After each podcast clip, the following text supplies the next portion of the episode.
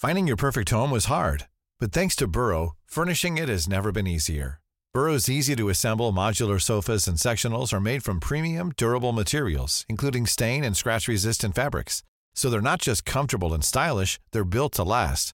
Plus, every single Burrow order ships free right to your door. Right now, get 15% off your first order at burrow.com slash ACAST. That's 15% off at burrow.com slash ACAST. Tired of ads barging into your favorite news podcasts? Good news. Ad-free listening is available on Amazon Music for all the music plus top podcasts included with your Prime membership. Stay up to date on everything newsworthy by downloading the Amazon Music app for free or go to amazon.com slash news ad free. That's amazon.com slash news ad free to catch up on the latest episodes without the ads.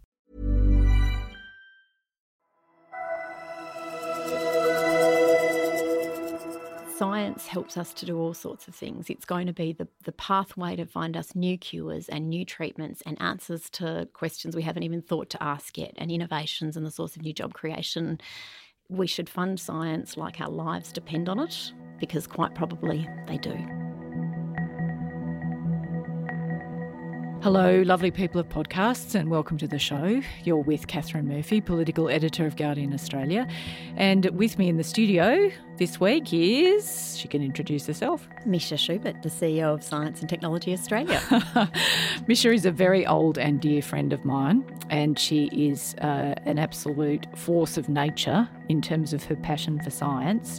And uh, we both discovered actually that it, it is, in fact, Science Week this week. It is. And uh, we are in the middle of a pandemic, hmm. self evidently.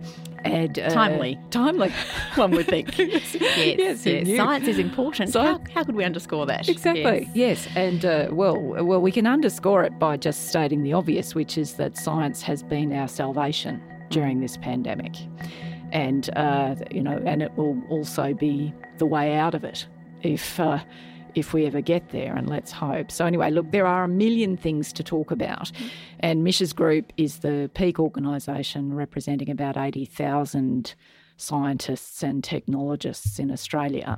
And uh, so we're going to talk about a bunch of stuff in this conversation. We're going to talk about workforce. We're going to talk about why science matters. We're going to talk about uh, whether or not the government prioritises it sufficiently. So, anyway, let's let's just start modestly, Mish. Let's just start with with the science. Let's let's just tell the listeners uh, where is science up to at the moment. Yeah. Um, well, I think it's. A, we're at a really fascinating juncture in where we find ourselves in the kind of long sweep of history around science and research.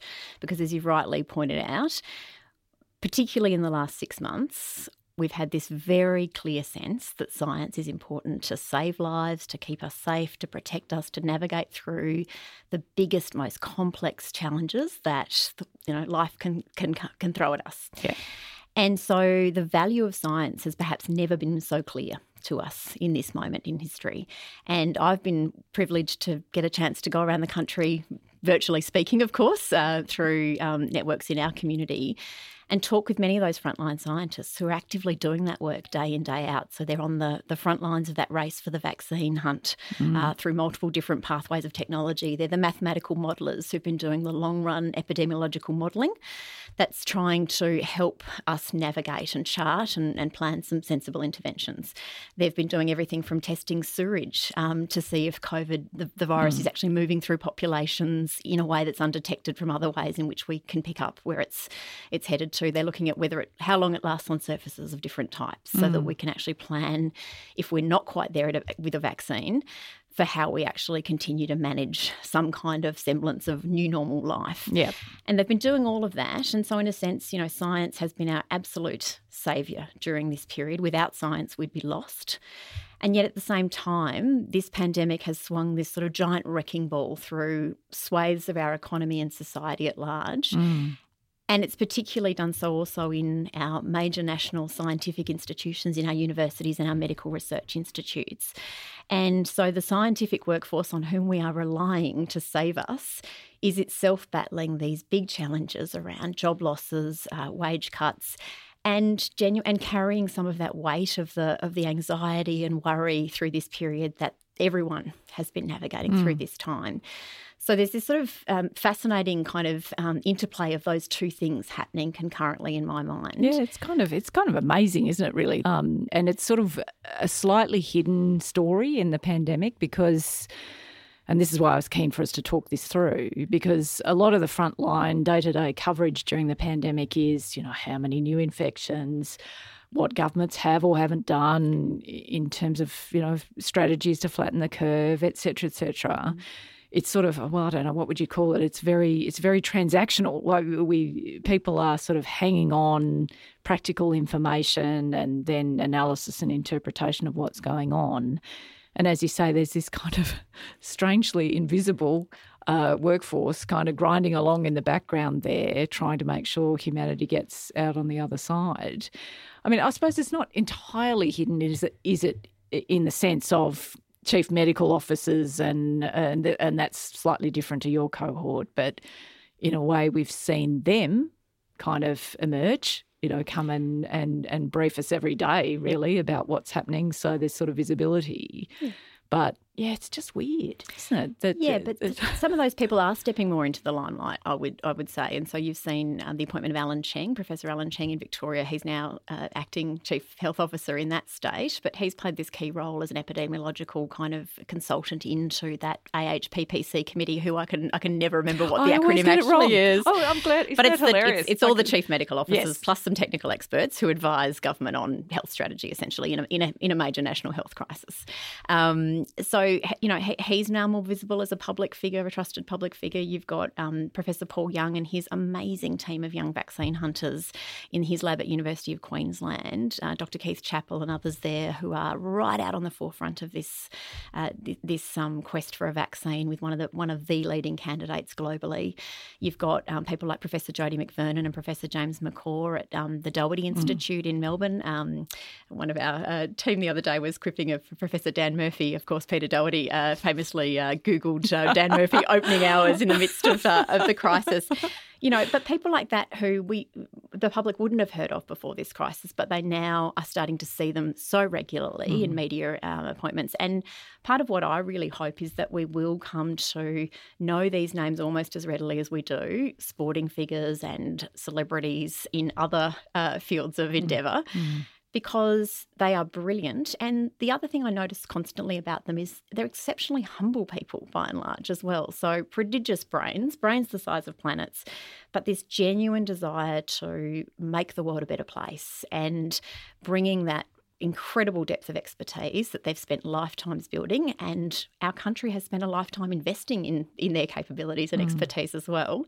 We're also quite good as a, as a country at nicking other people's other countries' great talent as well, which is a cheeky kind of Australian science story as well. So we're really great at at, at growing some um, incredible talents here that are Australian born and bred, but we're also pretty good at uh, looking around the world. And part of this is the story of international students coming to our country to do postgraduate work in particular over decades and encouraging them to stay and mm. be part of putting their brain power into our scientific endeavour as a country. So I think often of the story of Professor Ian Frazer, who's at the University of Queensland. He's the uh, gentleman, of course, who uh, along with a Chinese national who came, Dr. Jian Zhou, who's now um, passed away. Uh, the two of them worked on what would become the Gardasil vaccine mm. against cervical cancer, saving the lives of millions of women and girls eventually across the world uh, by rolling out this sort of um, uh, vaccine that guards against the papillomavirus. And their insight into it's this virus that causes this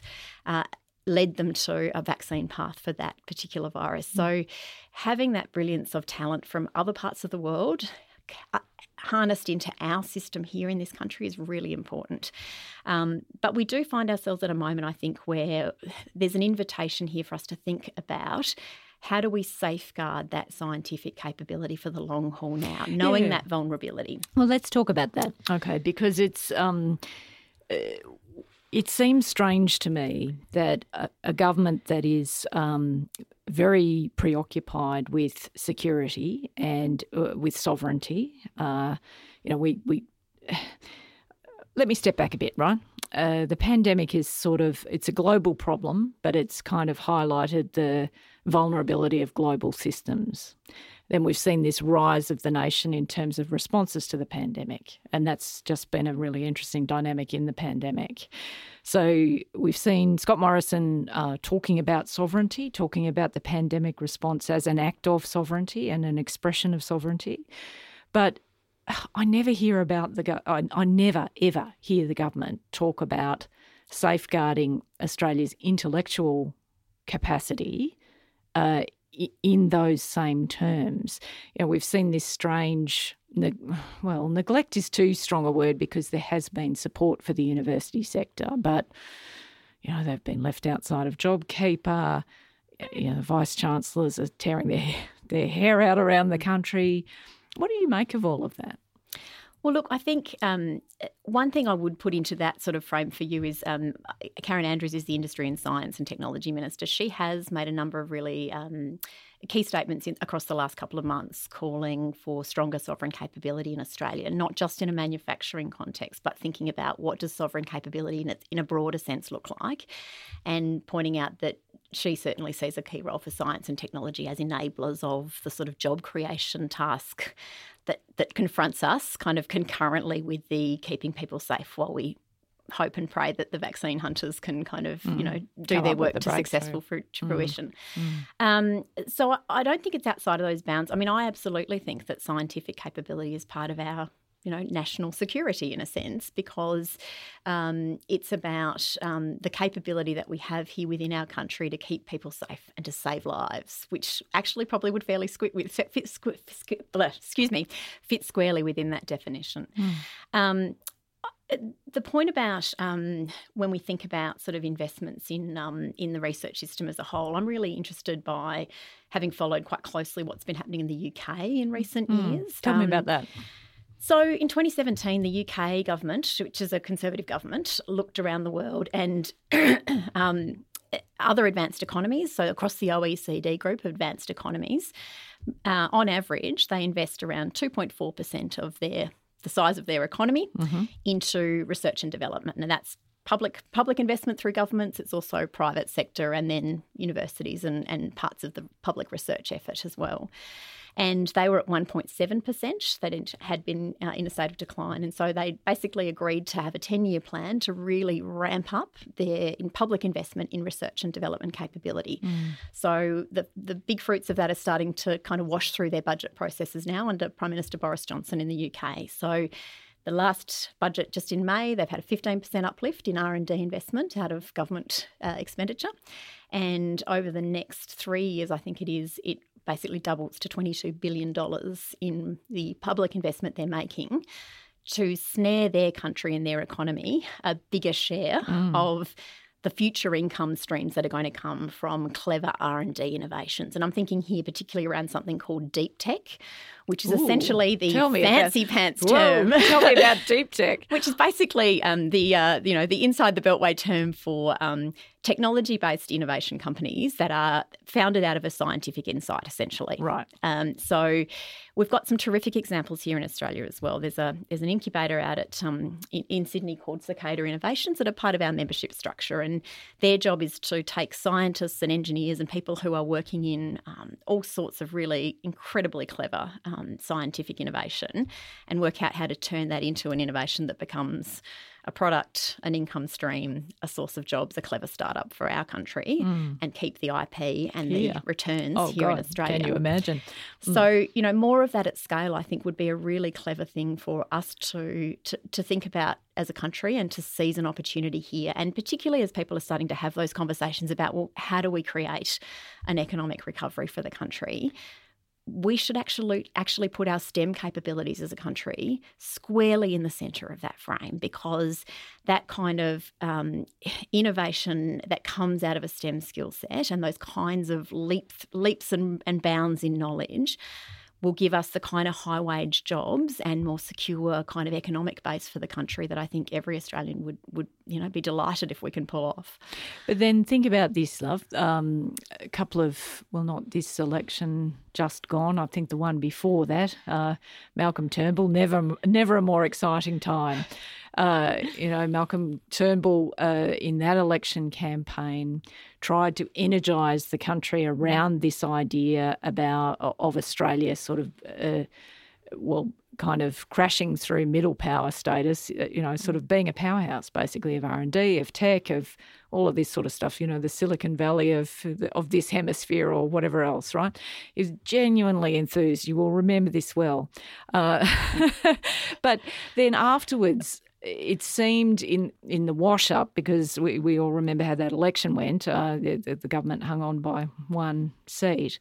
Uh, in the wash up, there seemed to be a, a, a quite substantial retreat from the idea of um, you know uh, putting brain power at the centre of, uh, of, of Australian the Australian economy and industry. Now, I sort of say that flippantly, but what uh, the feedback that uh, people sort of uh, gave us at the time was that uh, people people in the community who have hmm. been through 30 years of structural adjustment sometimes equate progress, in inverted commas, technological or otherwise, with uh, job destruction. So while our friend Malcolm had never been more excited to, to, to tour the incubators of the, of the country, um, it fell flat. So I think there might have been a few other things going on in that election I, too. I, I completely just, agree with yes, you, my love. But yes. but I'm just I'm just trying to I'm trying you and I mm. to nut this one out, right? So here's where I think uh, there's a there's a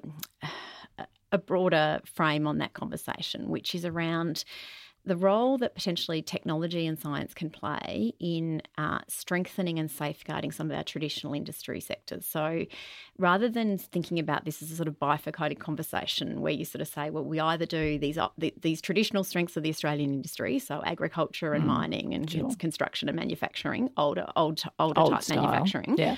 or we do the sort of um, the, those sort of scientific or other, you know, really high tech innovations, thinking about, well, actually, are there ways in which we can bring that technological innovation into the traditional industry strengths for Australia? to modernise, to digitise, to um, continue to have that be a, a, really important foundational part of our economic mix and the job job picture here in our country. And I think there's some really exciting possibilities there that perhaps can land in a, in a in a frame where people see them not as a departure from our traditional strengths, but as a a, a bolsterer, a strengthener, a set of tools to uh, sustain jobs that are really important in, in big parts of the country. Mm. And also, I mean, flip side of that, okay, so maybe maybe there's a middle ground is your is your answer. Maybe maybe there's a way of trying to re- reassure people that science is a job adder rather than a job subtractor in, in the in the prism we're mm. talking about, and, right? And it is. That, yes. That's what the actual well, evidence and facts tell us, facts. show us. Yeah. You talk about yeah. facts on my show. evidence uh, what old fashioned. What are you thinking? Yes. Um, okay, so so there's there's um mm there's a good thought. Um, but then um, you've also sort of got to occupy or you've got to uh, refocus political minds on this. Uh, and you, you've rightly pulled me up on Karen Andrews. Um, being an advocate for science and the science minister, right?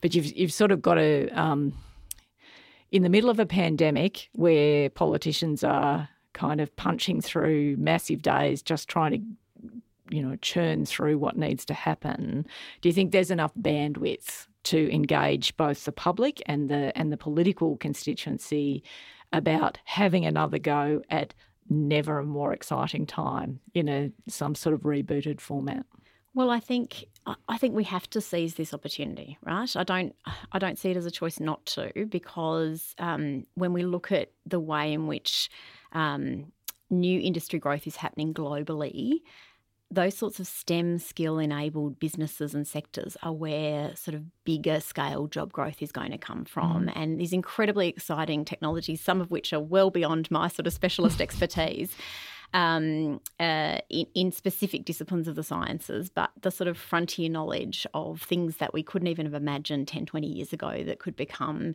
treatments and tests and all sorts of innovations um, are where we will see strong job creation. And then the question for Australia becomes not will there be jobs in those things? Yes, there will be. Mm. There will be. The question for Australia then becomes are we going to have a share of those jobs? Or well, are we going to let them happen in other countries else. that are economic competitors? That's the real choice no, no, no. Us. Well, exactly. It, it, that is exactly the choice. But there's also then a lot of back office investment, isn't there? I mean, there are, there are obviously fantastic um, institutions in this country, brilliant universities. Uh, brilliant teaching in the in those universities, brilliant people in those universities. Mm. Uh, but uh, the sector, know, we touched on this a second ago, right? The sector, the, the sector is deprived of income of foreign students at this point. Um, it, it has struggled massively during the pandemic. Um, there's it's been laid bare, you know, the sort of workforce patterns in the university sector. A lot of people on casual gigs, you know, not not tenured, don't have any job security.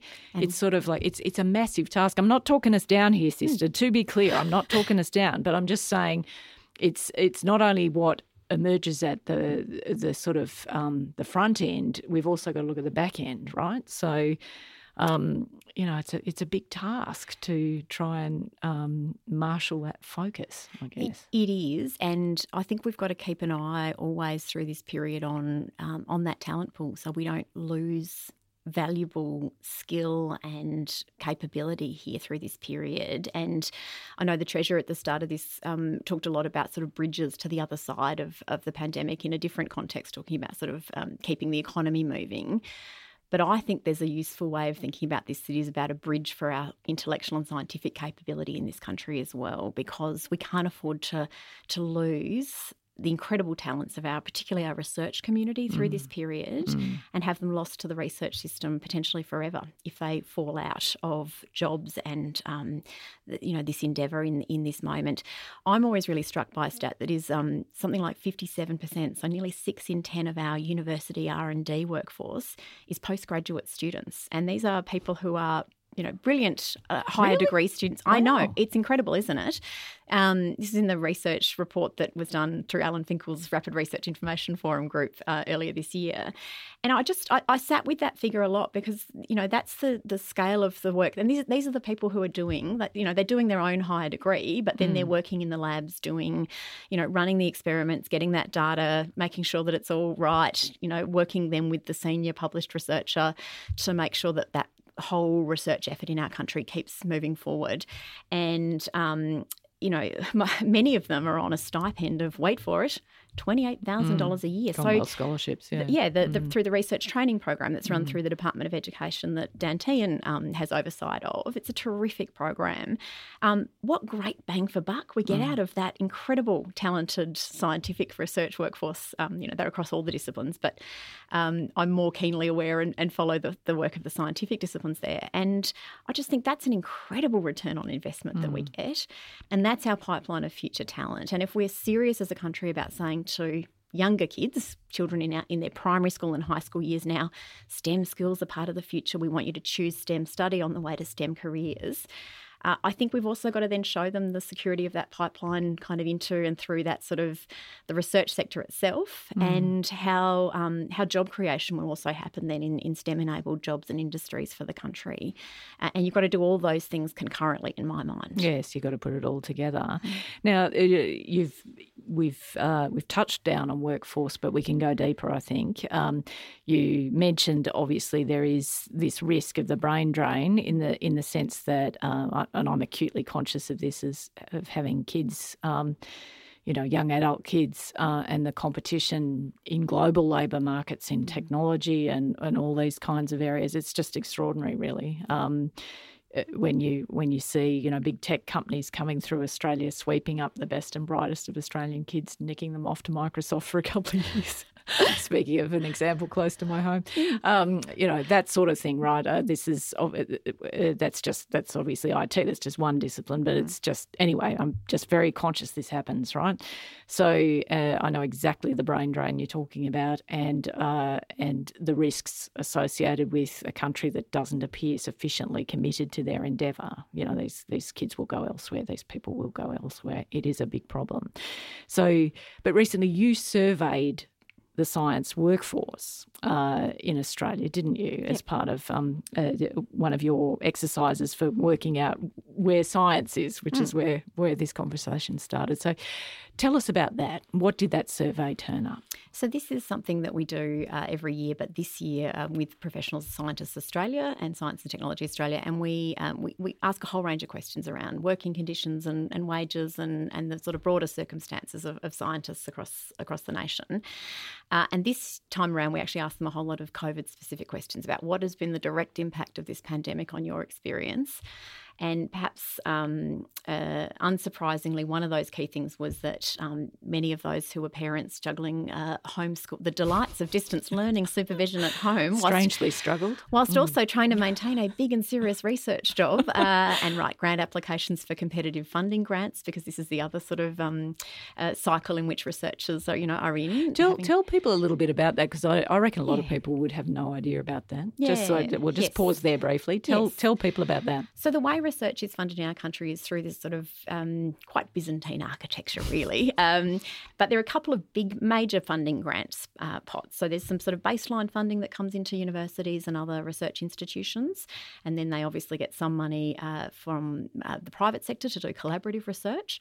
But a big stream of that income comes in the form of competitive research grants. So the Australian Research Council and the National Health and Medical Research Council have these sort of vast, you know, mm. have, have a, a pot of money, and they invite applications from people uh, to from researchers to put in kind of collaborative uh, efforts to sort of say, you know, I would like to be funded for a three year project to develop this capability to this next stage of development. Mm. Um, and that goes through a competitive process. There's a rigorous peer review process around that. And then ultimately things get recommended forward for funding. Uh, but the strike rate on that is um, uh, is quite challenging for researchers because, and I don't have the maybe mm. Immediate figures to hand, but um, it can be a quite a laborious, time consuming task of writing these incredibly rigorous applications mm. just to renew your funding. And for many researchers, so this is their salary. So it's like imagine in any other context where y- you get hired to do a job, but you're actually then having to write, a, you know, beg for the money to do the grant yeah. every couple of years yeah. to, to, to be to, able to continue to fund your own salary and that of your team. Yeah. And so that's what people face. And they're doing that whole administrative load on top of this incredibly exciting research that they're having to, you know, that they're doing and, and, and spending large amounts of their hours on. And then also you throw into the mix being at home with kids, with young children, yeah. being supervised. So, um, you know, that's been an enormous part of the lived experience of the science workforce in our country. Um, we also saw that about one in 20 of those who were surveyed said that they'd either had not had a contract not renewed or had lost a job during this period. Mm. Um, some had had their hours cut, around one in 10. Um, but the one sort of note of optimism in this whole thing, we also asked them uh, about their thoughts on um, what that what their assessment was of of the general confidence and trust and and um, uh, regard of the of the public at large for the endeavour of scientists. And, uh, and a majority of them, so around six in 10, said that they felt Australians now valued science hmm. more mm. Mm. as a consequence of the lived experience of watching science play its incredible role to save lives and, and be part of the front and centre work of, of us navigating this extraordinary pandemic. Well, that's the thing, and maybe that's this is that this is the point that'll bring us to the conclusion in this conversation. Mm. It's sort of um, you know, and it's kind of neatly beginning where we started. It's um, I've I've been naysaying in this conversation or reality checking the scale of the endeavour, but maybe maybe the difference between the never more exciting time tour of Australia in 2016 and a reboot of that for contemporary times is maybe science has proved its value to a substantial proportion of the community. Dare we be that hopeful? Well, I am that hopeful. Um, science helps us to do all sorts of things. It's going to be the, the pathway to find us new cures and new treatments and answers to questions we haven't even thought to ask yet, and innovations and the source of new job creation. Uh, it helps us to see around corners and to anticipate things um, well in advance often, and that's been the, the, you know one of the other things out of this experience of this pandemic has been that um, the preparedness of some of our major science institutions, including the CSIRO and others, to look at kind of scenarios a bit like this over years and years has actually positioned us well. It's still been a crazy experience, right? Mm. Um, but mm. that capability uh, is extraordinary. So I think, you know, we absolutely need to seize that opportunity. We should fund science like our lives depend on it, because quite probably they do. Mm. It's a perfect note to end on. Thank you, Mish, for coming on the show. Thank you, as always, to Miles Martignoni, who is my executive producer, and to Hannah Izzard, who often cuts the program. Parliament will be back next week. God help us all uh, for a fortnight of strange COVID sittings. We'll be back with you then.